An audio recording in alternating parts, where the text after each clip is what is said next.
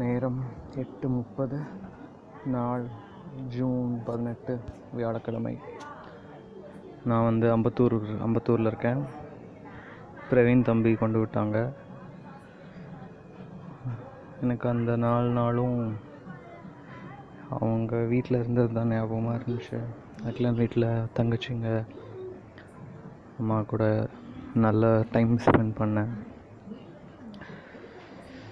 Situation வேர்ஸாக போச்சு. எங்கள் அம்பத்தூர் வந்தேன். அம்பத்தூரில் வந்து அடுத்த நாள் பக்கத்து தெருவுலேயும் வந்துடுச்சு கொரோனா. அப்புறம் என்னையும் ஒரு நாலு தெரு தள்ளி வந்துச்சு. பெரியம்மா எல்லாரும் கொஞ்சம் பயந்தாங்க. அது முடித்ததுக்கப்புறம்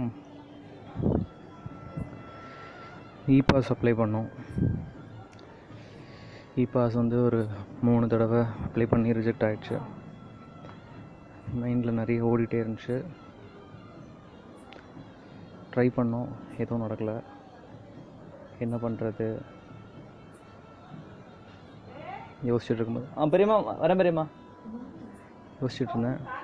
இப்போ கால் வந்துச்சு, இபாஸ் அப்ரூவ் ஆகிருக்கு.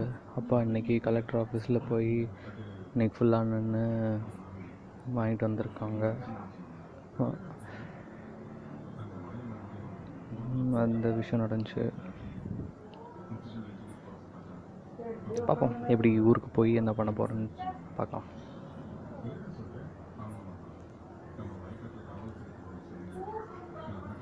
நாளைக்கு காலைல கிளம்புற மாதிரி இருக்குது. நான் பூமா ஃபேமிலி எல்லோரும் போகிறோம். ஜேர்னி எப்படி இருக்க போகுது தெரில, நல்லாயிருக்கும் நம்புகிறேன். Good night.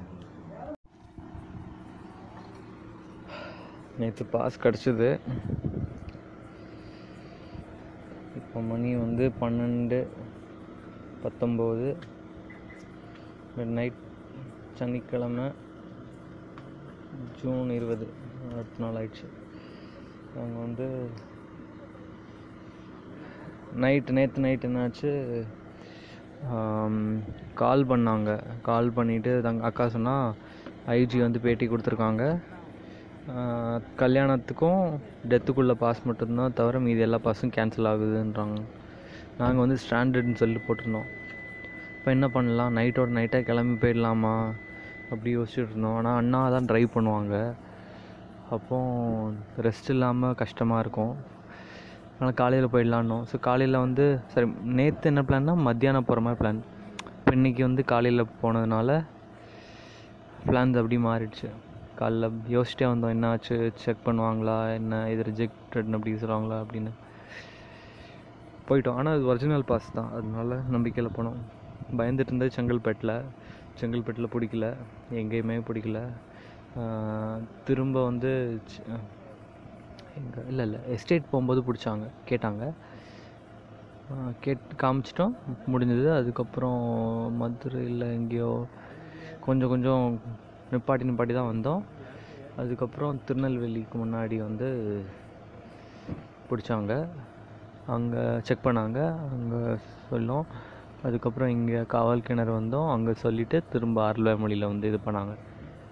உள்ள அங்கே பார்த்துட்டு அப்பா அப்பா மீட் பண்ணேன். அப்பா பார்த்தேன், அவ்வளோ எதுவும் பேசிக்கல. எல்லாம் கரெக்டாக இருக்கான்னு கேட்டாங்க. அம்மா ஐடிலாம் காமிச்சோம். அதுக்கப்புறம் பக்கத்தில் அண்ணா கா இந்த கவர்மெண்ட் காலேஜில் வந்து போய் டெஸ்ட் எடுக்க சொன்னாங்க. நான் ப்ளட் டெஸ்ட்லாம் இருக்குன்னு நினச்சேன். இந்த ப்ளட் டெஸ்ட் இல்லை, நாக்கு உள்ளே எடுத்தாங்க, சாம்பிள்ஸ் எடுத்தாங்க. அதுக்கப்புறம் மூக்கில் எடுத்தாங்க. அதில் தான் எனக்கு வந்து தும்மல் வர மாதிரி இருந்துச்சு மாதிரி இருந்துச்சு முடிஞ்சிட்டு வந்திருக்கோம். அதான் சாப்பிட்டோம். சாப்பிட்டுட்டு கொசு கடிக்குது. இப்போதைக்கு இங்கே ஒரு ஆறு ஏழு கார் இருக்குது. பத்து கார் வந்தால் அனுப்புவாங்க. கன்னியாகுமரியில் ஒரு ஒரு லாட்ஜில் தங்க வச்சுட்டு அடுத்தது ரெண்டு நாளுக்கு ரிசல்ட் வந்ததுக்கப்புறம் சொல்லுவாங்க. இப்படி தான் இருக்கும்.